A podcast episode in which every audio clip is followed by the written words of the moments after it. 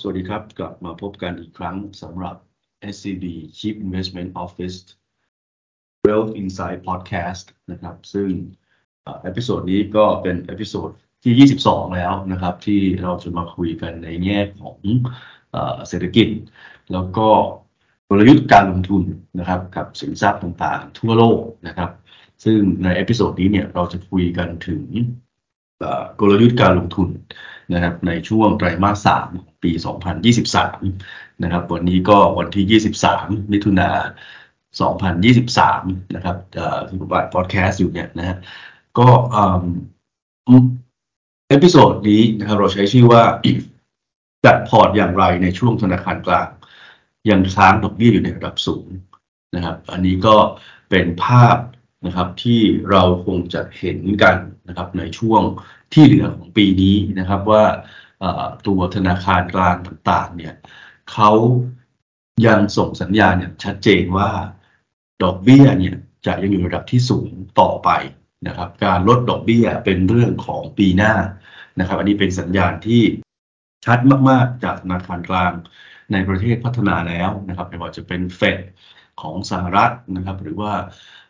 ธนาคารกลางยุโรปนะครับ ธนาคารกลางอังกฤษนะครับพวกธนาคารกลางเหล่านี้ก็ยังส่งสัญญาณว่าจะขึ้นดอกเบี้ยต่อนะครับ แล้วก็ค้างดอกเบี้ยอยู่ระดับสูงนะฮะตัวของ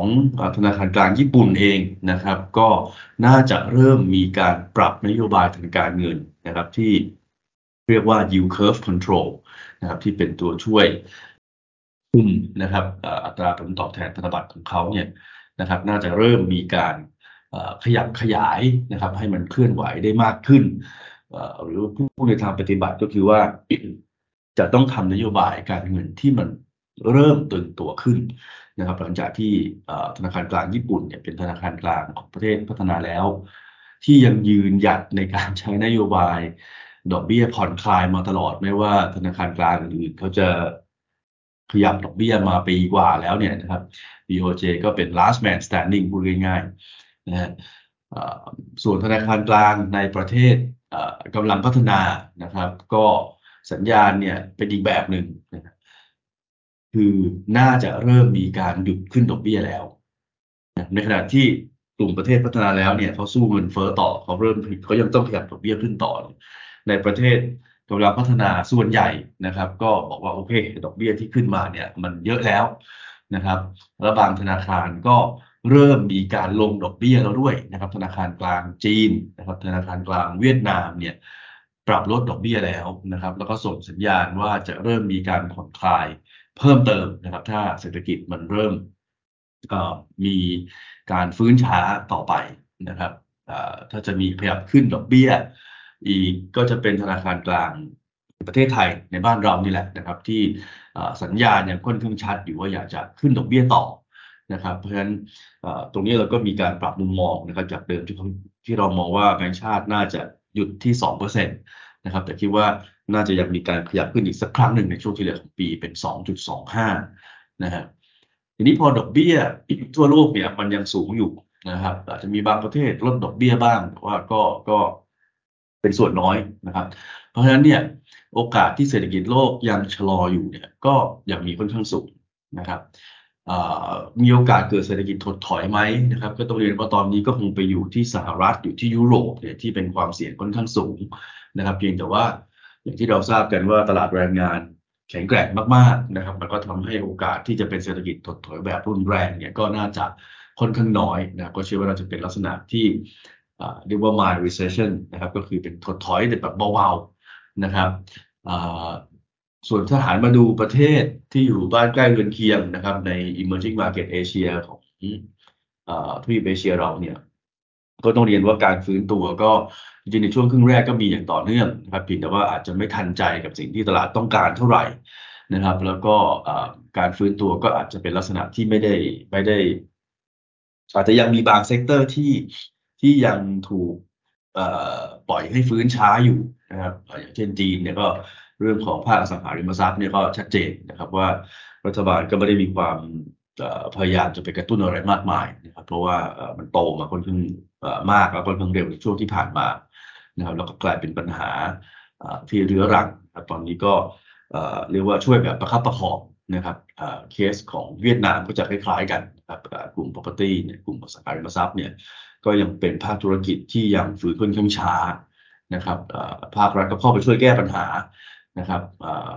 แต่ว่าว่าจะกระตุ้นขึ้นมาเร็วๆหรือเปล่าเนี่ยก็น่าจะค่อนข้างค่อนข้างโอกาสค่อนข้างน้อยนะครับ ส่วนในบ้านเราจริง ๆ การฟื้นตัวต่อเนื่องค่อนข้างดีนะครับ มีประเด็นเดียวก็คือเรื่องของความไม่แน่นอนทางการเมืองนะครับ เรื่องของการจัดตั้งรัฐบาลเนี่ยยังเป็นความไม่แน่นอนที่ ยังกดดันเรื่องของการลงทุนของภาครัฐ แล้วก็ภาคเอกชนอยู่นะครับ อันนี้ก็บอกว่าคงจะจัดการกันได้เร็วขึ้นนะฮะอะทีนี้ถามว่าถ้าเรามองภาพโดยรวมๆเนี่ยนะฮะก็ต้องเรียนว่าหลักๆ เนี่ยเรายังคิดว่าโอกาสที่เศรษฐกิจถดถอยแบบรุนแรงเนี่ยมันไม่สูงนะครับในภาพรวมเศรษฐกิจ แต่ว่าถามว่าเอ้ถ้าเรามองผิดเนี่ยมันอะไรคือปัจจัยเสี่ยง นะครับเพราะว่าในแง่ของการลงทุนเนี่ยนะครับเราก็คงต้องมีแผนบีไว้ในใจนะครับมีแผนสำรองไว้ในใจ มีอะไรที่ต้องมาจัดการกับความเสี่ยงที่เราอาจจะคาดผิดก็ได้นะฮะ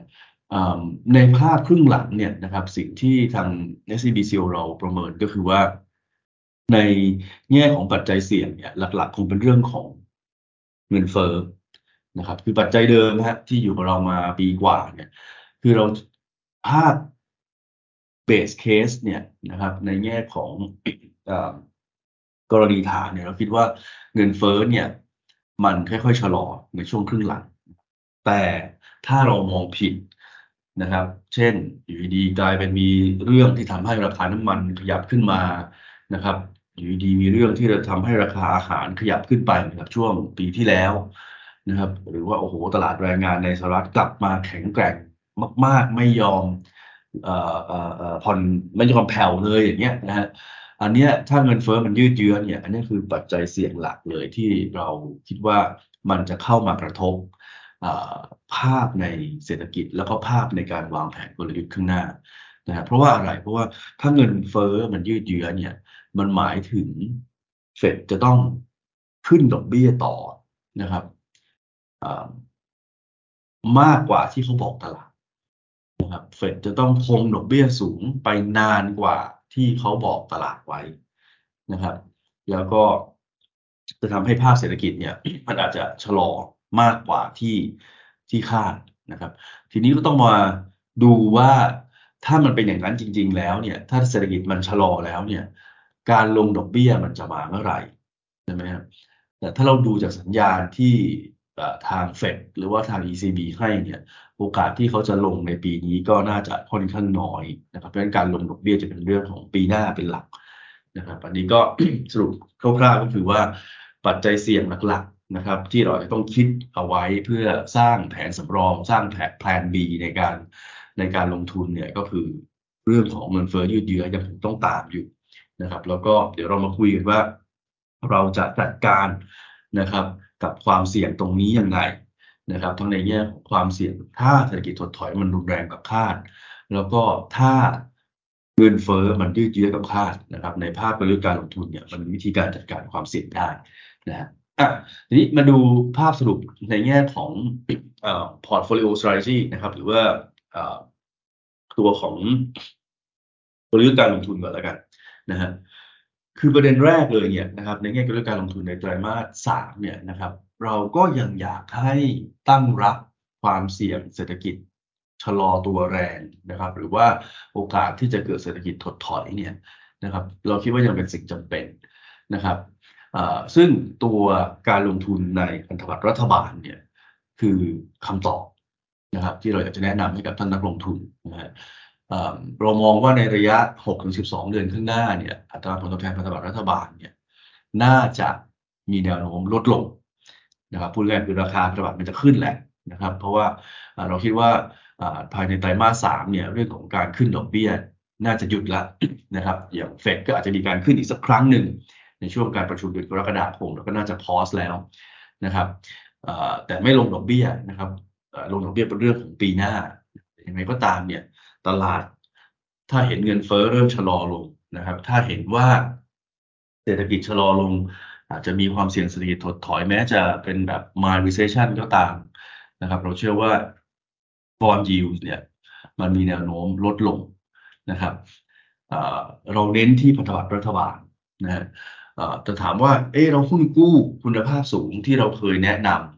ให้ซื้อในช่วง 6 เดือนที่ผ่านมา 6 7 เดือนที่ผ่านมาเนี่ยนะฮะตอนนี้เอาอยัางไง ตอนนี้เราปรับลงมาเป็นนิวโตรนะครับก็คือไม่ให้ถือนะครับไม่ต้องซื้อไม่ต้องขายนะครับแต่ถ้าท่านไหนที่ยังสนใจนะครับ asset class กลุ่มนี้เนี่ยก็ยัง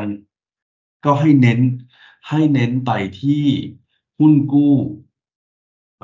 กลุ่มที่เรียกว่า high grade นะครับ หรือว่า double A ลบขึ้นไปนะครับ ถามว่าทำไมถึงเป็นอย่างนั้นนะครับเดี๋ยวเรามาเดี๋ยวเราโชว์ให้ดูนะครับสิ่งที่เราไปศึกษามาเนี่ยเราพบว่า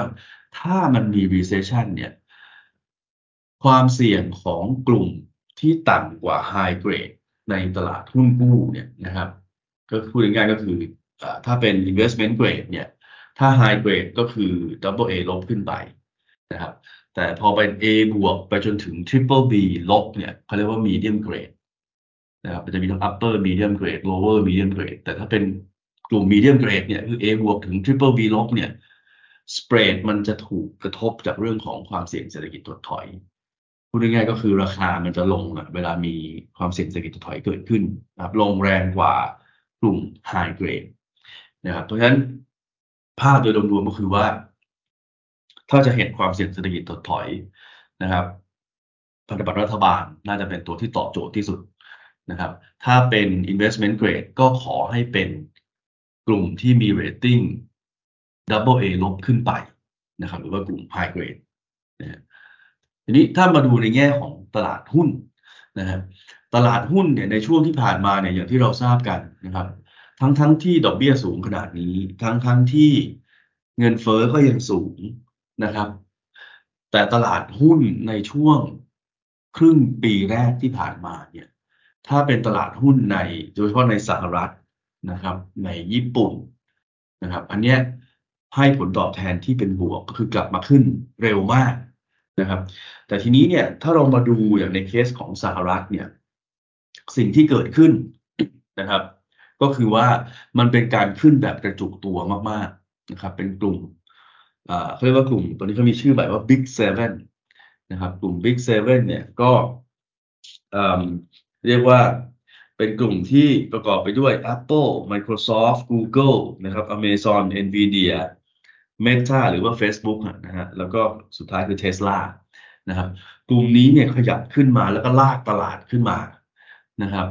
จนถ้าเราไปดูวันนี้เนี่ยนะฮะถ้าไปดูหุ้นในกลุ่ม growth นะครับในฝั่งของสหรัฐเนี่ยอย่าง S&P 500 growth นะฮะก็ PE ตอนนี้เทรดที่ 19 เท่านะครับ ส่วน NASDAQ ร้อยนะครับ หุ้นเทคขนาดใหญ่ร้อยตัวแรกเนี่ย PE เทรดที่ 26 เกือบเกือบ27 เท่านะครับ บวก 1 SD นะครับ ก็เรียกว่าปกติ PE multiples เคยเทรดค่าเฉลี่ยตอนนี้ก็ขึ้นมามากกว่าค่าเฉลี่ยค่อนข้างมาก เริ่มตึงตัวนะครับหุ้นยุโรปเองเนี่ยก็ขยับขึ้นมาค่อนข้างเร็วนะฮะหุ้นญี่ปุ่นก็ขยับขึ้นมาค่อนข้างเร็ว เพราะฉะนั้นวันนี้เนี่ยนะครับสิ่งที่เราอยากจะแนะนำนักลงทุนนะครับก็คือว่าถ้าดูจาก valuation วันนี้มันเห็นความตึงตัวของหุ้นพวกหุ้นกลุ่ม growth กลุ่มเทคในสหรัฐนะครับตัวของยุโรปก็เริ่มขยับสูงขึ้นมา นะครับเพราะฉะนั้นสิ่งที่เราอยากจะแนะนำก็คือว่า อยากจะให้ทยอยสับเปลี่ยนนะครับ เราเชื่อว่าถ้านักลงทุนที่มีหุ้นกลุ่มพวกนี้นะครับ น่าจะเริ่มพิจารณาว่า เอ๊ะมันขึ้นมาแรงมากเกินไปหรืออยังเร็วเกินไปหรืออยังแพงเกินไปหรืออยังนะครับ เราถึงเวลาที่จะทยอยสับเปลี่ยนนะครับ มาที่หุ้นที่ยังไม่แพงนะครับ ซึ่งเรามองว่า valuation นะครับของหุ้นกลุ่ม utilities ในสหรัฐของหุ้นกลุ่ม consumer staples ในสหรัฐเนี่ยถ้าเทียบกับพวกเทคเนี่ยถูกกว่านะครับอย่าง utility เนี่ย forward PE อยู่ที่ 17 เท่าเท่านั้นเองนะครับอยู่ที่ลบ1 SD consumer staples เนี่ยก็อยู่ที่ประมาณสัก 20 เท่าเทรดอยู่ที่ค่าเฉลี่ยนะฮะแล้วก็หุ้นพวกนี้นะฮะเวลาที่มีเศรษฐกิจถดถอยในสหรัฐเนี่ย e a r n i n g หรือว่าผลประกอบการผลกำไรเนี่ยค่อนข้างแข็งแกร่งนะครับแล้วราคาก็ค่อนข้างถูกนะฮะมันก็เลยแนะนำให้ทยอยนะครับขายหุ้นกลุ่มเทคนะครับ แล้วก็เริ่มสะสมหุ้นดีเฟนซีฟมากขึ้นนะครับ เพื่อเป็นการรองรับกับเศรษฐกิจที่จะชะลอตัวแล้วก็อาจจะเกิด recession ในสหรัฐได้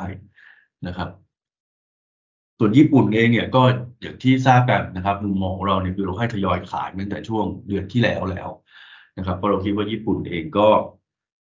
เตรียมที่จะปรับนโยบายการเงินอยู่นะครับ จะต้องตามฝั่งฝั่งสหรัฐฝั่งยุโรปมากขึ้นนะครับ แล้วก็ตัวของการขยับขึ้นมาของหุ้นญี่ปุ่นเนี่ยนะครับ ก็ขยับขึ้นมาค่อนข้างเร็วนะครับฉะนั้นก็ท่านไหนที่เข้าไปแล้วมีกำไรแล้วก็อยากจะให้ทริมออกมา นะครับอยากจะให้ขายออกมาเลยนะฮะสำหรับตัวญี่ปุ่นนะครับในฝั่งของ emerging market Asia เนี่ยนะครับภาพยังเป็นภาพเดิมครับเรายังคิดว่าจังหวะการลงทุนแบบนี้อยากจะให้เน้นเรื่องของ margin of safety นะครับไม่อยากจะให้ไล่ราคานะเพราะฉะนั้นก็มองใน emerging Asia เนี่ยคนที่จะมี valuation ที่น่าสนใจอยู่ก็ยังเป็นจีน A share นะครับแล้วก็หุ้นไทยนะครับที่ตอนนี้ต้องเรียนว่าเทรดต่ำกว่าค่าเฉลี่ย นะครับอยู่ที่ลบ 0.5 SD ทั้งคู่นะครับประเด็นสุดท้ายสำหรับภาพการลงทุนนะครับ ก็คือว่าผมเกิดไว้ที่เมื่อตอนต้นรายการนะครับว่าภาพความเสี่ยงเศรษฐกิจถดถอยกับภาพความเสี่ยงเงินเฟ้อเนี่ยเราจะจัดการเนี่ยมันมีวิธีจัดการ เมื่อกี้เราบอกว่าเอ้ยเราถ้าเราซื้อพันธบัตรรัฐบาลนะครับ อันนี้ก็ได้เป็นตัวช่วย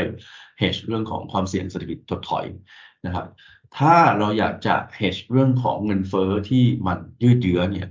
นะครับทาง SCB CIO เราศึกษามานะครับ เราพบว่าการลงทุนในกองทุน commodities นะครับที่เป็น commodity หลายประเภทนะครับ เป็น diversified commodities เนี่ยนะครับมันเป็นตัวช่วยทำให้ sharp ratio นะครับหรือว่า risk adjusted return เนี่ยนะครับผลตอบแทนที่ปรับความเสี่ยงแล้วเนี่ย ของพอร์ตเนี่ยมันเพิ่มขึ้นได้นะครับเพียงแต่ว่าเราต้องดูว่าเอ้เรารับความเสี่ยงได้มากแค่ไหนนะครับ แล้วก็ค่อยๆเพิ่มตัว diversified commodity เข้ามาในพอร์ตนะครับทำไมถึงอยากให้เพิ่มตัวนี้เข้ามานะครับ คือในช่วงที่ความเสี่ยงเงินเฟ้ออย่างยืดเยื้อเนี่ยนะครับ เราทราบกันดีว่าหุ้นกับพันธบัตรเนี่ยทิศทางซึ่งปกติเนี่ยทิศทางราคาเขาจะ ไปในคนละทางไปคนละทางนะครับ เรียกว่า correlation เนี่ยเป็นลบนะครับเพราะฉะนั้นก็ทำหน้าที่เป็นตัวกระจะกระจายความเสี่ยงซึ่งกันและกันได้ แต่พอเงินเฟ้อมันสูงแล้วมันยืดเยื้อเนี่ย ปรากฏว่าผลตอบแทนพันธบัตรกับหุ้นเนี่ย มันไปด้วยกันนะครับ คือลบก็ลบด้วยกันไปเลยนะครับทำหน้าที่เป็นตัว diversifier ไม่ได้นะครับ เป็นตัวกระจายความเสี่ยงไม่ได้นะครับ แต่ diversified commodity เนี่ย มันมี correlation ที่เป็นลบกับหุ้น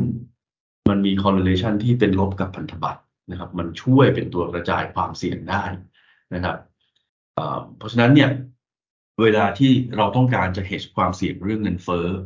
นะครับ ตัว diversified commodity เนี่ยก็จะเป็นตัวตอบโจทย์นะฮะแล้วก็อาจจะช่วยในเรื่องของตัว hedge ความเสี่ยง geopolitical risk หรือว่าความเสี่ยงภูมิรัศาสตร์ได้ด้วยนะครับ เพราะว่า ความเสี่ยง geopolitical risk ในระยะหลังเนี่ยนะครับมันมาจากเรื่องของตัวของผู้ผลิตราคา commodity ผู้ผลิตสินค้า commodity นะครับอย่างเช่นเคสของรัสเซียยูเครนเนี่ยก็เป็นเรื่องของราคาที่มากระทบราคาพลังงาน ราคาพวกธัญพืชทั้งหลายนะครับเพราะฉะนั้นอันนี้ก็จะเป็นอีกตัวหนึ่งที่เข้ามาตอบโจทย์ตรงนี้ได้นะครับ เพียงแต่ว่าที่ผมเรียนนะครับว่า เราต้องวัดความเสี่ยงตัวเองก่อนนะว่ารับรับได้หรือเปล่า เพราะว่าอะไรที่เกี่ยวกับ commodity หรือว่าสินค้าโภคภัณฑ์เนี่ยมันผันผวนมากนะครับเพราะฉะนั้นก็ต้องอดูว่าเรามีการลงทุนเราเนี่ยรับความเสี่ยงได้มากน้อยแค่ไหนนะครับ ถ้ารับได้น้อยนะครับ ก็อาจจะมีสัดส่วน diversify commodity เนี่ยสักประมาณ 5%นะครับ ถ้ารับได้มากก็อยู่ที่ประมาณสัก 10%นะครับ แต่ว่าก็ไม่ไม่เกินนี้นะครับอะ อันนี้ก็เป็นภาพสรุปคร่าวๆนะครับ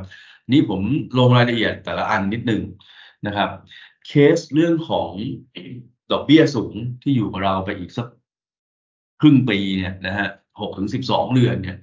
นะฮะอันนี้สัญญาณมันชัดมาจากเฟดเลยนะครับ การประชุมของเฟดล่าสุดนะครับ การพูดจาใน press conference ในการไปตอบเซสชันกับทาง วุฒิสมาชิกของประธานเฟดเนี่ยก็เน้นย้ำว่าอยากจะขึ้นดอกเบี้ยอีกนะฮะแล้วตัวดอทพลอตก็บอกชัดเจนนะครับว่าจากเดิมที่บอกว่าเฮ้ยดอกเบี้ยมันน่าจะจบอยู่ที่ประมาณสักห้าถึงห้าจุดสองห้าเนี่ยนะครับ ในช่วงต้นปีที่บอกไว้อย่างนี้เนี่ย ปรากฏว่าประชุมล่าสุด 14 มิถุนาเนี่ยบอกว่า เอ้ย ดอกเบี้ยมันควรจะไปจบที่ประมาณสักห้า จุดห้าถึงห้าจุดเจ็ดห้าคือขึ้นดอกเบี้ยอีกสองครั้งนะฮะเรื่องลงดอกเบี้ยปีนี้ปิดประตูนะครับ ถ้าลงก็คงเป็นเรื่องของปีหน้านะครับ ปีหน้าจะลงสักประมาณหนึ่ง percentage point นะครับ แล้วปีถัดไปก็ลงมาสักร้อยยี่สิบ percentage point เพราะฉะนั้นเรื่องลงดอกเบี้ยเนี่ย เป็นโจทย์ในระยะข้างหน้าของเฟดแหละนะครับ แต่เขาบอกเราว่ามันเป็นเรื่องของปีหน้า เรื่องของปี 2025 นะ ไม่ใช่ปี 2023 นะฮะ CBCO ก็คือว่า ถึงแม้เฟดจะบอกเราว่าจะขึ้นอีกสองครั้งเนี่ย แต่เราคิดว่าน่าจะขึ้นอีกครั้งหนึ่งแล้วก็หยุดละนะครับก็ขึ้นในการประชุมเดือนกรกฎาคมนะครับ เพราะว่าหลังจากเดือนกรกฎาคมไปเนี่ยนะฮะ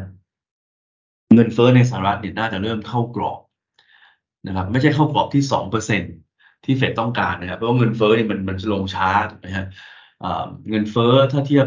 กับช่วงเดียวกันของปีที่แล้วหรือว่า year on year เนี่ยน่าจะยังเกินสองอยู่ แต่เงินเฟ้อเทียบเดือนต่อเดือนเนี่ยนะครับมันน่าจะอยู่ในกรอบที่เฟดอยากจะให้เกิดขึ้นก็คืออยู่ประมาณสักศูนย์ถึงศูนย์จุดสองเปอร์เซ็นต์นะครับอันนี้ก็น่าจะทำให้เฟดเนี่ยเริ่มส่งสัญญาณหยุดขึ้นดอกเบี้ยได้นะเพราะฉะนั้นในไตรมาสสามเนี่ยเราน่าจะเห็นการหยุดขึ้นดอกเบี้ยของเฟดละนะครับ ส่วนถามว่า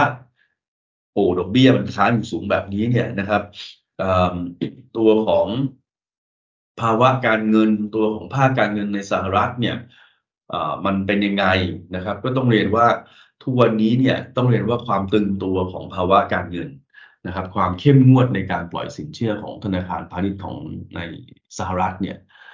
ขยับขึ้นมานะครับ อย่างตัวดัชนีภาวะการเงินหรือว่า financial condition index เนี่ยนะครับ อันนี้เป็นข้อมูลที่ผมว่ามีประโยชน์มากๆนะครับ ถ้าท่านนักลงทุนที่ฟังอยู่อยากจะตามว่า ภาวะการเงินเขาตึงตัวยังไง หลังจากที่มีการขึ้นดอกเบี้ยแบบนี้มีการทำ QT แบบนี้เนี่ยเซิร์ชเลยนะฮะคำนี้ฮะ Chicago Fed National Financial Condition Index นะครับเขาเผยแพร่นะครับ ไม่เสียตังค์ด้วยนะครับอันนี้ก็ไปดูกันได้นะครับเราก็ตามตัวเลขนี้อยู่ตลอดนะครับ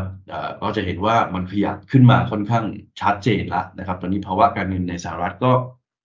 เข้าใกล้กับระดับค่าเฉลี่ยแล้วนะครับ ถ้ามันเกินค่าเฉลี่ยจะเกิดอะไรขึ้นครับ โดยส่วนใหญ่เวลาเกินค่าเฉลี่ยเนี่ยจะเริ่มเห็นเศรษฐกิจถดถอยเกิดขึ้นนะครับ ตอนนี้เข้าใกล้ระดับค่าเฉลี่ยแต่ยังไม่เกิดนะครับอีกดัชนีหนึ่งที่เกี่ยวข้องกับความตึงตัวของภาคการเงินเนี่ยที่เรามอนิเตอร์อยู่ก็คือว่าสัดส่วนของธนาคารพาณิชย์ที่มีการปรับความเข้มงวดในการปล่อยสินเชื่อนะครับ ตอนนี้เราเห็นแล้วว่าสัดส่วนของธนาคารพาณิชย์เหล่านี้มันสูงขึ้นมานะครับอย่างชัดเจนตั้งแต่มีกรณีของแบงก์ล้มในธนาคารในสหรัฐนะครับหรือเกิด financial sector stress เนี่ยนะฮะระดับของมันตอนนี้ต้องเรียกว่าถ้าในอดีตถ้ามาถึงจุดนี้เนี่ยนะครับมีโอกาสเกิด recession ค่อนข้างสูงนะเพราะฉะนั้นสิ่งที่ เราควรจะพิจารณาในการลงทุนตอนนี้ก็คือว่าสหรัฐเนี่ย โอกาสเกิด recession มี เพียงแต่หน้าตามันจะเป็นแบบไหนนะเฟดก็จะบอกว่า เฮ้ย ก็หวังว่าจะเป็น soft landing นะครับ ซึ่งในมุมมองของเราก็คือให้ให้โอกาสที่จะเกิดเนี่ยประมาณสักสามสิบเปอร์เซ็นตนะครับ ถามว่ามันจะเป็น soft landing นี่คือยังไงนะฮะหลักๆก็คือว่าเงินเฟ้อเนี่ยมันจะต้องลง นะครับเงินเฟ้อเฉลี่ยในช่วงที่เหลือของปีเนี่ยน่าจะสักประมาณ 3.5%นะครับแล้วเฟดก็เนี่ยฮะอาจจะหยุดขึ้นดอกเบี้ยเร็วๆนี้นะครับหรือจริงๆควรจะหยุดไปแล้วด้วยเนี่ยนะครับเพื่อไม่ทำให้ภาวะการเงินมันตึงเกินจนเกินไป อันนี้มีโอกาสเกิด soft landing นะครับแต่ถ้าเงินเฟ้อมันไม่ได้ต่ำขนาดนั้นนะครับว่าไม่ได้ลงเร็วขนาดนั้นนะครับช่วงที่เหลือของปีมันอยู่ประมาณสักสี่เปอร์เซ็นต์แล้ว ทำให้เฟดต้องขึ้นดอกเบี้ย อีกสักหนึ่งถึงสองครั้งนะครับอย่างที่เขาบอกเราเนี่ยนะฮะแล้วก็เรา SBC โอนมองว่าขึ้นสักครั้งหนึ่งเนี่ยอันเนี้ยเราคิดว่ามันจะเกิด mild recession เกิดขึ้น ให้โอกาสที่เกิดไปหกสิบเปอร์เซ็นต์นะครับก็คือสูงสุดเลยนะฮะอันนี้เป็น base case scenario ของเรากรณี worst case scenario คือว่าถ้าเงินเฟ้อมันดันยืดเยื้อหนักเข้าไปอีกนะฮะลงช้ามากนะครับ เงินเฟ้อที่เหลือของปีเนี่ย ล่าที่อยู่ที่ 4.5เปอร์เซ็นต์อย่างเงี้ยนะครับ มันก็ทำให้เฟดอาจจะต้องขึ้นดอกเบี้ยต่อเนื่อง แทนที่จะขึ้นแค่2พันจะกลายเป็น3ถึง4ครั้งในช่วงที่เหลือของปี ดอกเบี้ยมันจะอยู่ที่6เปอร์เซ็นต์6.25เปอร์เซ็นต์เนี่ย อันเนี้ยเราเชื่อว่าจะเกิดเศรษฐกิจถดถอยแบบรุนแรงนะครับหรือว่า severe recession นะครับ แต่โอกาสที่จะเกิดน่าจะน้อยนะครับ ประมาณสัก 10%นะเพราะฉะนั้นโดยสรุปภาพของ recession ที่เรามองในสหรัฐตอนนี้คิดว่าเป็น mild recession นะครับโอกาสสักประมาณ 60%นะครับถัดไปก็จะเป็น soft landing โอกาสเกิด 30%นะครับแล้วก็เป็น severe recession หรือเศรษฐกิจถดถอยแบบรุนแรงสัก 10%นะครับเพราะฉะนั้นทั้งหลายทั้งปวงครับเศรษฐกิจชะลอนะครับในสหรัฐเนี่ยตอนนี้เขาแตะเบรกกันอย่างชัดเจน แล้วก็เหยียบเบรกลึกขึ้นเรื่อยๆ แล้วก็ค้างเอาไว้ด้วยนั้นเศรษฐกิจเนี่ย มันมันยากที่จะหลีกเลี่ยงการชะลอตัวได้นะครับ ซึ่งโมเมนตัมนี้เราก็เห็นแล้วว่าในเรื่องของการลงทุนในเรื่องของภาคอสังหาริมทรัพย์ของสหรัฐเนี่ยก็มีสัญญาณชะลอลงมาอย่างชัดเจน เพียงแต่ตลาดแรงงานเนี่ยมันไม่ได้ชะลอตามมาด้วยเท่าไหร่ เงินเฟ้อมันไม่ได้ชะลอลงมา เร็วเท่ากับที่เฟดต้องการนะครับตอนนี้ก็เลยต้องมีการเหยียบเบรกเพิ่มเข้าไปอีกนะ ถ้าเราดูเงินเฟ้อที่อื่นๆนะครับ ไม่ว่าจะเป็นตัวของยุโรปนะฮะอันนี้ก็ยิ่งหนักเข้าไปใหญ่นะครับ เงินเฟ้อลงช้ายิ่งกว่าของอเมริกาอีกนะครับ ก็เลยทำให้ ECB ก็ส่งสัญญาณขึ้นดอกเบี้ยต่ออย่างชัดเจนนะครับเราก็มองว่า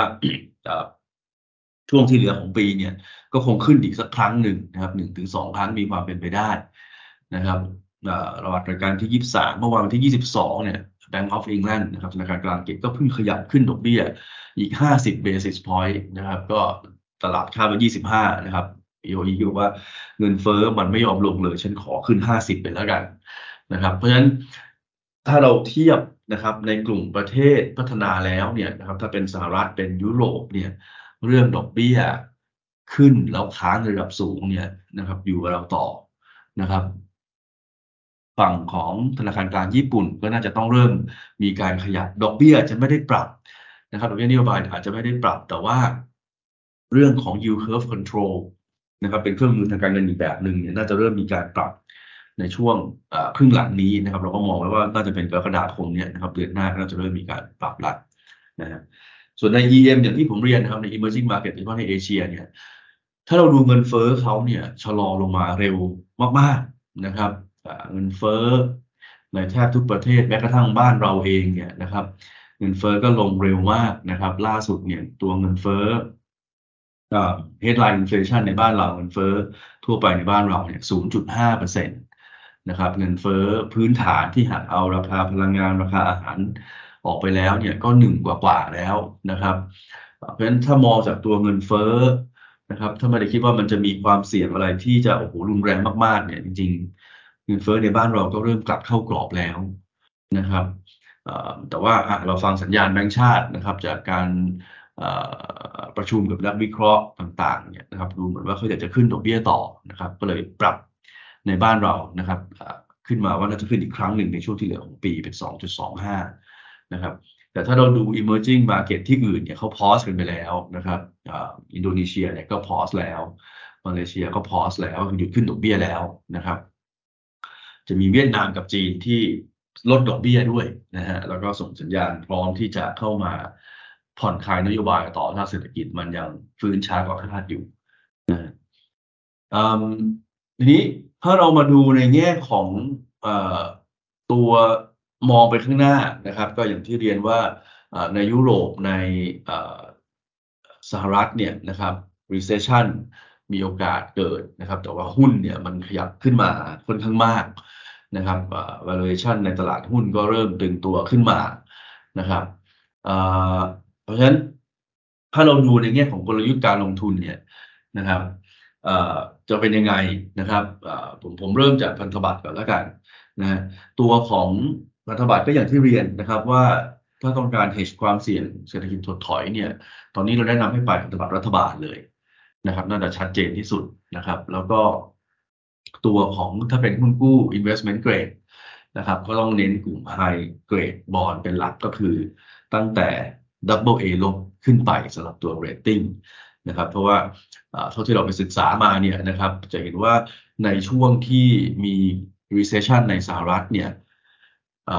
ตัว investment grade เนี่ย ถ้าเป็น high grade bond เนี่ยนะครับ spread จะไม่ค่อยขยับขึ้นมากเท่าไหร่ นะครับคือขึ้นนะฮะแต่ว่าไม่ได้มากนะครับ แต่ถ้าเป็นกลุ่มที่เรียกว่า medium grade นะครับก็คือตั้งแต่ double A ลบลงไปเนี่ยนะฮะอันนี้จะเริ่มเห็นสัญญาณการขยับขึ้นของสเปรดที่ค่อนข้างชัดนะครับ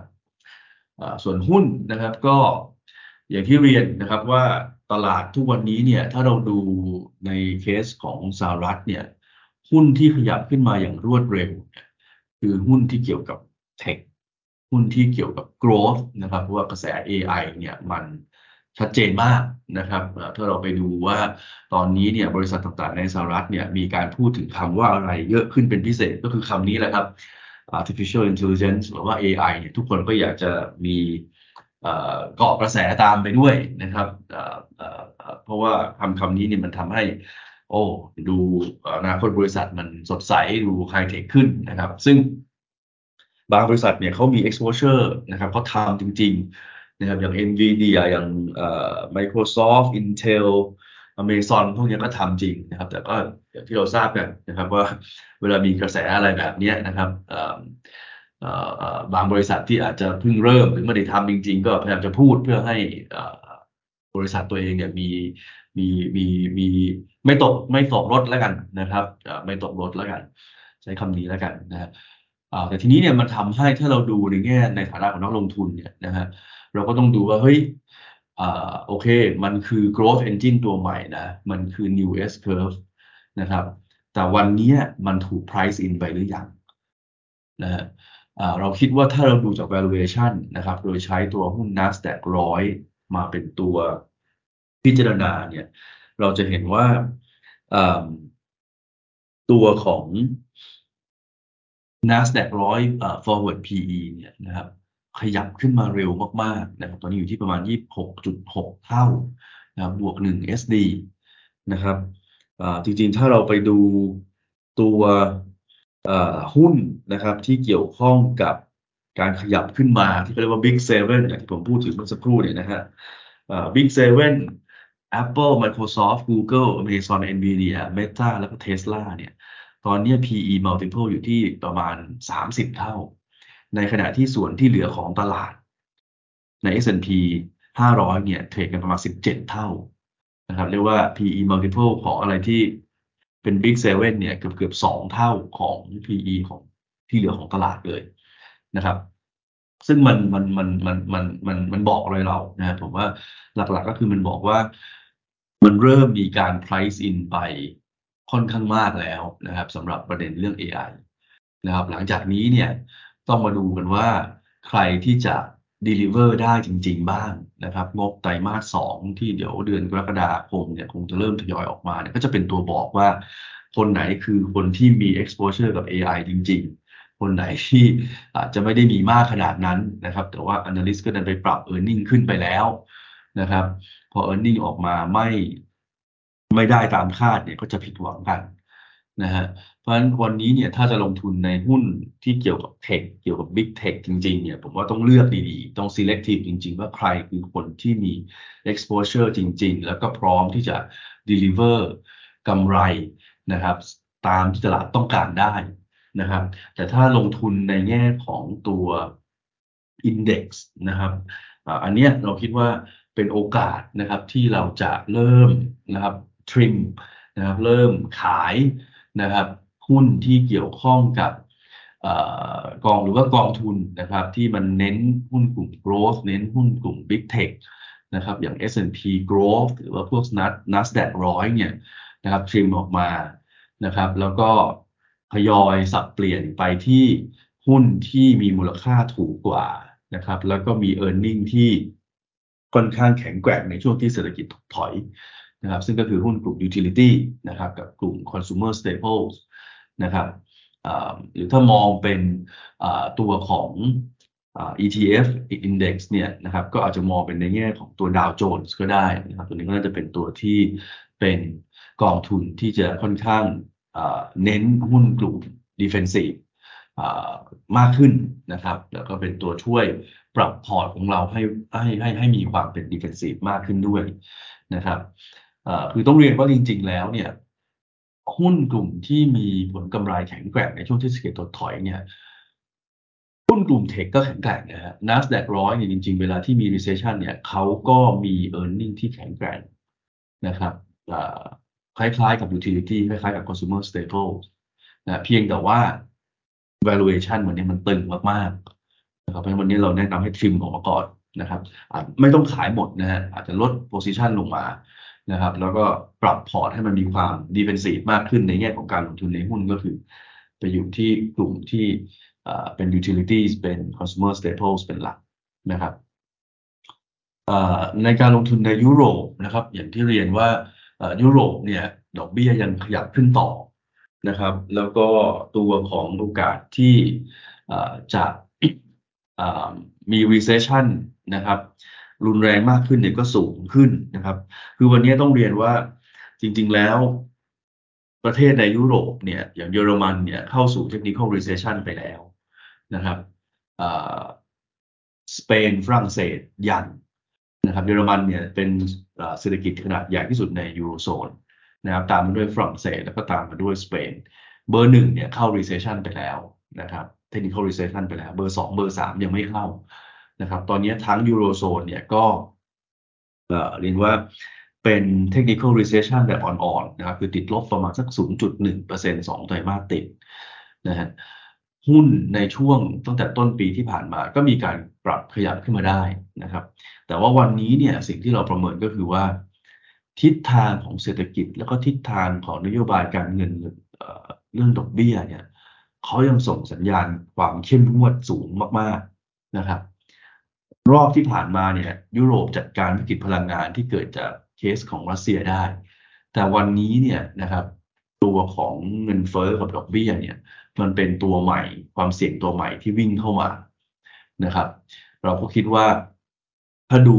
จากการปรับขึ้นของหุ้นในช่วงที่ผ่านมาเนี่ยนะครับ กับเทียบกับความเสี่ยงที่รอเราอยู่เนี่ย วันนี้เราขาย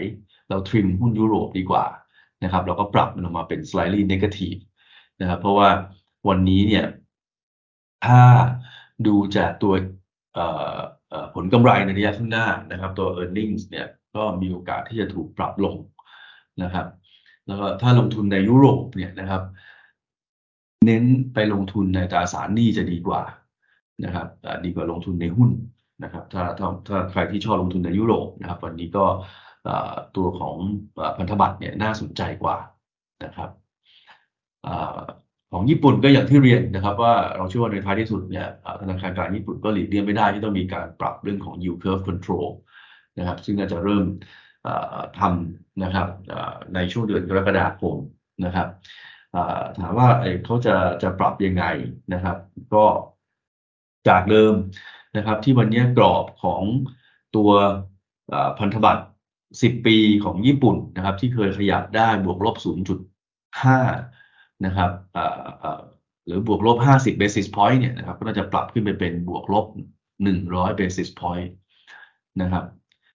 ก็พูดง่ายคือจาก 0.5 ไปเป็น 1%นะครับก็จะมีการเคลื่อนไหวได้มากขึ้นนะครับอันนี้ก็จะน่าจะเป็นตัวที่ทำให้ ต้นทุนทางการเงินในญี่ปุ่นเนี่ยน่าจะเริ่มมีการขยับขึ้นนะครับหลังจากที่ธนาคารกลางญี่ปุ่นเนี่ยพยายามควบคุมตรงนี้ไว้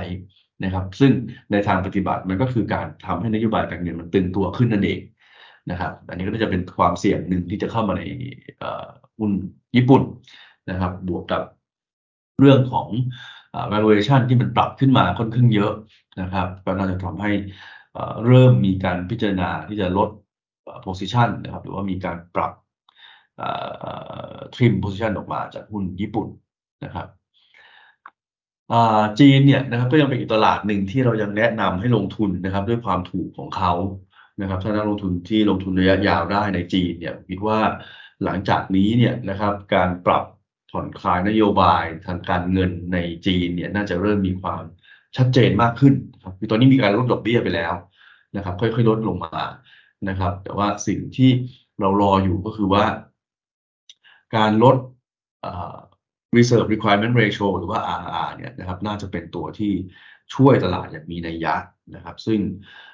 โอกาสที่จะเกิดขึ้นในช่วงครึ่งหลังของปีนี้นะครับ ก็ก็ยังมีอยู่นะครับ อันนี้ก็เลยเป็นตัวที่จะเข้ามาช่วยหนุนตลาดจีนได้ในช่วงที่เหลือของปีนะครับ อีกตลาดหนึ่งที่อยากจะพูดถึงก็คือเวียดนามนะครับ ซึ่งต้องเรียนว่าเป็นตลาดที่ เรามีการปรับลดมุมมองเนี่ยมาสักระยะหนึ่งแล้วนะครับแต่ว่าหุ้นเนี่ยมันขึ้นมาต่อ หุ้นเวียดนามเนี่ยมันขึ้นมาต่อนะครับเราแนะนำให้ขายนะครับจะมีท่านนักลงทุนสงสัยทำไมทำไมถึงมองอย่างนั้นนะครับหุ้นก็ขึ้นมาแล้วเนี่ยเราควรจะเข้าไปซื้อเลยไหมนะครับ ก็ผมคิดว่าประเด็นที่มันยังเป็นความเสี่ยงที่ทาง SCB CIO เรามองเนี่ยก็คือว่า เรื่องของอความเสี่ยงในเวียดนามจริงๆมันยังอยู่นะครับมันไม่ได้หายไปไหนนะครับ แต่ว่าด้วยความถูกของตลาดเขาเนี่ยนะครับ วันนี้เนี่ยหุ้นเวียดนามถูกมากนะครับ อันนี้ยอมรับเลยนะครับ แต่ถูกโดยที่มีความเสี่ยงรออยู่เนี่ย เราคิดว่าในแง่ของ risk adjusted return เนี่ยมันอาจจะไม่คุ้มเท่าไหร่นะครับแล้วยิ่งถ้ามองในแง่ asset allocation เนี่ยมันมีที่อื่นที่ให้ไปลงทุนโดยที่ไม่ต้องเทคความเสี่ยงขนาดนี้ได้อีกเนี่ย เราไปที่อื่นดีกว่าไหมนะครับไอความเสี่ยงของในเวียดนามที่เรามองเนี่ยมันมีอะไรนะครับ มันก็ยังเป็นความเสี่ยงเดิมที่เราคิดว่ามันยังมีอยู่ ในเวียดนามก็คืออันแรกเนี่ยคือเศรษฐกิจเวียดนามเนี่ยพึ่งพาการส่งออกสูงมากๆนะครับ ในเอเชียเนี่ยพึ่งพาส่งออกทุกประเทศแหละนะครับรวมทั้งบ้านเรา แต่เวียดนามเนี่ยสูงเป็นพิเศษนะครับประมาณร้อยบางช่วงอาจจะเกินร้อยเปอร์เซ็นต์ของ GDP ด้วยซ้ำนะครับมูลค่าการส่งออกเนี่ย ในขณะที่ประเทศคู่ค้าเขาเนี่ยมันชะลอลงครับทั้งสหรัฐทั้งยุโรปนะครับรวมกันเนี่ยเป็น 40%ของการส่งออกของเวียดนามทั้งหมด ชะลอทั้งคู่นะครับ มันก็สะท้อนมาในตัวเลขส่งออก 5 เดือนแรกของเวียดนามแล้วที่ติดลบไปประมาณ 11-12% year on year เนี่ยนะครับ แล้วถ้าสหรัฐกับยุโรปก็ยังแตะเบรกอยู่เนี่ยนะโอกาสที่ส่งออกเวียดนามมันจะฟื้นมันก็จะยากนะฮะแล้วส่งออกพอมันติดลบ ต่อเนื่องเนี่ยนะครับมันก็เริ่มมีอาการที่เห็นว่าบริษัทเริ่มมีการปรับลดจำนวนพนักงานนะครับ ตัวอัตราการว่างงานเองก็เริ่มมีแนวโน้มที่จะไม่ได้ คือภาคบริการอาจจะฟื้นจากที่การเปิดประเทศ แต่ภาคการผลิตเนี่ย มันยังเป็นตัวที่ทำให้เรื่องของมีผู้ว่างงานสูงขึ้นเนี่ยยังมีอยู่นะฮะแล้วถ้าเราดูในอดีตข้อมูลในอดีตเนี่ย ถ้าเราเอา มูลค่าการส่งออกแบบ year on year มาพลอตคู่กับตลาดหุ้นเวียดนามเนี่ยความสัมพันธ์มันสูงมากนะครับ เพราะว่ามันคือเครื่องจักรหลักของเศรษฐกิจ แล้วก็เครื่องจักรหลักที่จะนำไปสู่กำลังซื้อรวมถึงผลกำไรของบริษัทจทะเบียนนะอันนี้ก็ยังเป็นความเสี่ยงที่หนึ่งที่ที่ที่เรากังวลอยู่นะความเสี่ยงอันที่สองก็คือเรื่องของหุ้นกู้ในกลุ่มอสังหาริมทรัพย์นะครับ ที่มันจะมีการครบกำหนดค่อนข้างเยอะในช่วงไตรมาสสามนะครับ คือแน่นอนเราทราบกันดีว่าทางการเนี่ยเขามีการผ่อนคลาย การเข้ามาเจรจาของบริษัทที่ออกหุ้นกู้นะครับ ถ้าคุณสามารถคุยกับผู้ถือหุ้นกู้ได้เกิน 65%ของจำนวนผู้ถือหุ้นทั้งหมดเนี่ย คุณก็สามารถที่จะขยายเวลาครบกำหนดชำระหนี้ออกไปได้ 2 ปีนะครับอันนี้ก็เป็นตัวช่วยนะครับเพียงแต่ว่าวันนี้คงต้องมานั่งลุ้นกันว่าในช่วงไตรมาสสามที่จะครบกำหนดเยอะๆเนี่ย ทุกคนจะได้รับอนุมัติเกิน 65%หรือเปล่านะครับ หรือถึงแม้ได้รับอนุมัตินะครับ แต่ว่าผมคิดว่า sector นี้ก็จะเป็นเซกเตอร์ที่อาจจะฟื้นช้านะครับ ธุรกิจที่เกี่ยวข้องกับสังหาริมทรัพย์ก็จะฟื้นช้า ซึ่งถ้ารวมๆกันเนี่ยมันเป็น 12%ของ GDP ก็ไม่น้อยนะนะฮะเพราะฉะนั้นอันนี้ก็เป็นอีกตัวหนึ่งที่ยังเป็นปัจจัยเสี่ยงที่ที่ที่รอเราอยู่นะครับ แล้วเรื่องของอการกลับมาของหุ้นในรอบนี้เนี่ยนะครับ ของหุ้นเวียดนามเนี่ยหลักๆก็เป็นการกลับมาของนักลงทุนในประเทศนะครับ ที่นักลงทุนรายย่อยในประเทศนะครับ ที่อาจจะนำเม็ดเงินที่เป็นเงินฝากเอาไว้เนี่ยนะครับ พอมีการลงดอกเบี้ยนะครับ แล้วเงินฝากแบบเทอมฟันมันครบกำหนดเนี่ยนะครับ ก็เอามาลงทุนในหุ้นนะครับ แต่ว่าผมว่าสิ่งหนึ่งที่เราต้องคิดก็คือว่าหลังจากนี้เนี่ยหลังจากที่หุ้นมันขยับขึ้นมาบ้างแล้วเนี่ยนะครับวันนี้อัพไซด์มันรออยู่เนี่ยอีกประมาณเท่าไหร่นะครับถ้าอัพไซด์มันไม่ได้สูงเนี่ยนะครับ ถ้าเขาฝากเงินแล้วก็ยังได้ประมาณสักสี่สี่จุดห้าเปอร์เซ็นอยู่เนี่ยนะครับ แล้วก็ได้ค่อนข้างกลับแน่นอนค่อนข้างสูงเนี่ยนะครับ ไม่ต้องเทคความเสี่ยงมากจนเกินไปเนี่ย มันคุ้มหรือเปล่าที่เขาจะเอาไปลงทุนในหุ้นแทนที่วันนี้ก็ก็ขยับขึ้นมาแล้วนะครับเพราะฉะนั้นสิ่งที่เรามองไปข้างหน้าก็คือว่าเรื่องของปัจจัยความเสี่ยงในเวียดนามเนี่ยมันยังมันยังอยู่นะครับ รัฐบาลพยายามลงดอกเบี้ยมานะครับ ลงดอกเบี้ยมาสามสี่ครั้งติดแล้วนะครับ ตอนนี้นะครับเวียดนามก็เป็นประเทศในเอเชียที่มีการปรับลงดอกเบี้ยเร็ว ติดอันดับเลยที่หนึ่งนะครับถ้าเป็นประเทศที่อยู่ภายใต้ coverage ของ SCB CIO เนี่ยก็น่าจะเป็นประเทศเดียวที่ลงเร็วขนาดนี้นะครับเพราะฉะนั้นเนี่ยมันก็ส่งสัญญาณว่าการที่เขาต้องลงเร็วขนาดนี้เพราะเขาเห็นว่าเศรษฐกิจมันมันมันมันชะลอขนาดไหนนะครับ GDP ในไตรมาสหนึ่งก็โตได้แค่ประมาณสามสามจุดสามเปอร์เซ็นต์นะครับซึ่งปกติเวียดนามต้องโตหกโตเจ็ดใช่ไหมฮะเรื่องนี้มันโตได้ไม่ถึงครึ่งของสิ่งที่ควรจะเป็นก็ก็ เป็นความเสี่ยงแหละนะครับที่ที่ที่รอเราอยู่นะครับแต่อีกประเด็นหนึ่งที่ผมว่าต้องต้องต้องระวังกันให้มากในการลงทุนเวียดนามก็คือนักลงทุนรายย่อยที่กลับมาเปิดบัญชีเนี่ยก็มีการใช้ margin loan ตามมาด้วยนะครับ อันนี้ก็เป็นประเด็นที่เคยสร้างปัญหาการลงทุนในเวียดนามอยู่ในช่วงปีสองปีที่ผ่านมา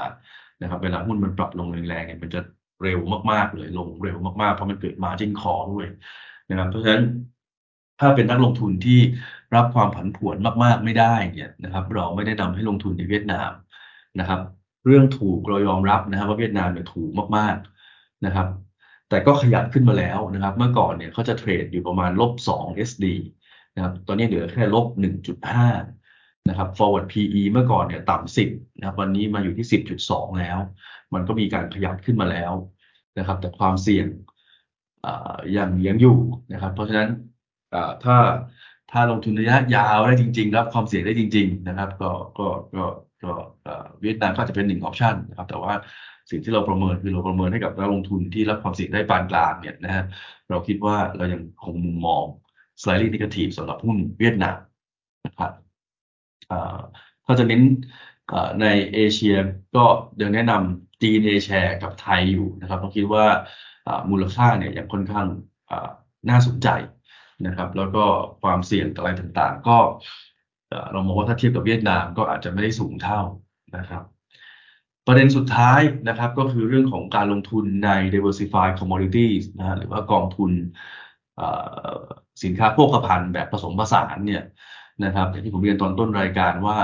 เราเชื่อว่ามันจะเป็นตัวช่วย hedge เรื่องของความเสี่ยงเงินเฟ้อยืดเยื้อได้ มันจะเป็นตัวช่วย hedge เรื่องของความเสี่ยงเชิงภูมิรัฐศาสตร์ได้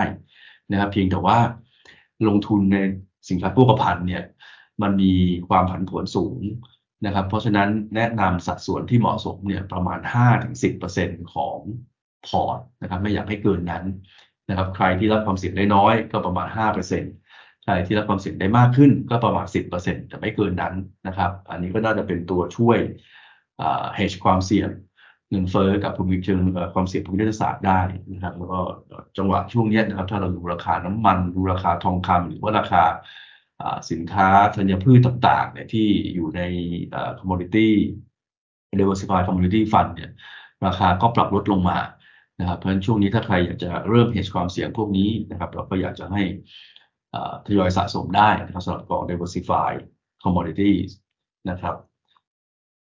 โดยรวมๆนะครับก็น่าจะมีประมาณนี้นะครับสำหรับกลยุทธ์การลงทุนในไตรมาสที่3นะครับโดยสรุปนะครับเราเชื่อว่าประเด็นดอกเบี้ยสูงค้างอยู่กับเราไปอีกสัก 6 เดือนเนี่ยจะอยู่กับเรา แล้วก็เรื่องของเศรษฐกิจถดถอยแบบ mild recession เนี่ยก็จะอยู่กับเรานะครับ เพราะฉะนั้นเรื่องของการลงทุนนะครับ เราแนะนำให้ลงทุน พันธบัตรรัฐบาลนะครับ เพื่อ hedge ความเสี่ยงเศรษฐกิจถดถอยนะครับสำหรับหุ้นเนี่ยนะครับ ตัวหุ้นสหรัฐเนี่ยเรายัง keep เป็น neutral นะครับ แต่ว่าถ้าดูราย sector เนี่ยนะครับเราแนะนำให้เริ่มลดสัดส่วนการลงทุนนะครับ หรือว่าทยอยขายหุ้นกลุ่ม growth กลุ่ม tech ออกมานะครับ แล้วก็ทยอยสับเปลี่ยนไปที่กลุ่ม utilities นะครับ กลุ่ม consumer staples นะครับหุ้นยุโรปตอนนี้เราปรับลงมาเป็น slightly negative แล้วเพื่อทยอยขายนะครับเพราะเราคิดว่า เรื่องเศรษฐกิจที่ตอนนี้ก็ค่อนข้างชะลอชัดเจนแล้วนะครับ แต่ว่าเงินเฟ้อยังสูงดอกเบี้ยยังขึ้นต่อเนี่ย โอกาสที่ e a r n i n g มันจะออกมาแล้วน้อยกว่าคาดเนี่ยก็ก็ค่อนข้างสูงนะครับภาพรวมนะครับก็น่าจะประมาณนี้นะครับ แล้วก็ขอเน้นย้ำมาอีกครั้งหนึ่งว่า ในแง่ของการลงทุนเนี่ยนอกจากการเลือกวิวการลงทุน ไปที่ asset class ไหนให้ถูกแล้วเนี่ยสัดส่วนการลงทุนเป็นอีกหนึ่งปัจจัยสำคัญนะครับ ที่จะทำให้เราเนี่ยได้รับผลตอบแทนที่เหมาะสมกับความเสี่ยงของเรานะครับ แล้วก็ไปสู่จุดมุ่งหมายการลงทุนที่เราต้องการนะครับ เพราะฉะนั้นน้ำหนักที่ให้แต่ละ asset class นะครับ มีความสำคัญไม่น้อยไปกว่าการเลือกการลงทุน ว่าจะลงทุนใน asset class ไหนนะครับ อันนี้ก็อยากจะเน้นย้ำกันนะครับสำหรับสัปดาห์นี้เอ่อโทษทีครับสำหรับเดือนนี้นะครับ ภาพกลยุทธ์การลงทุนจาก SCB CIO ก็น่าจะมีประมาณนี้นะครับแล้วกลับมาพบกันใหม่ในเดือนหน้า ขอบคุณครับ สวัสดีครับ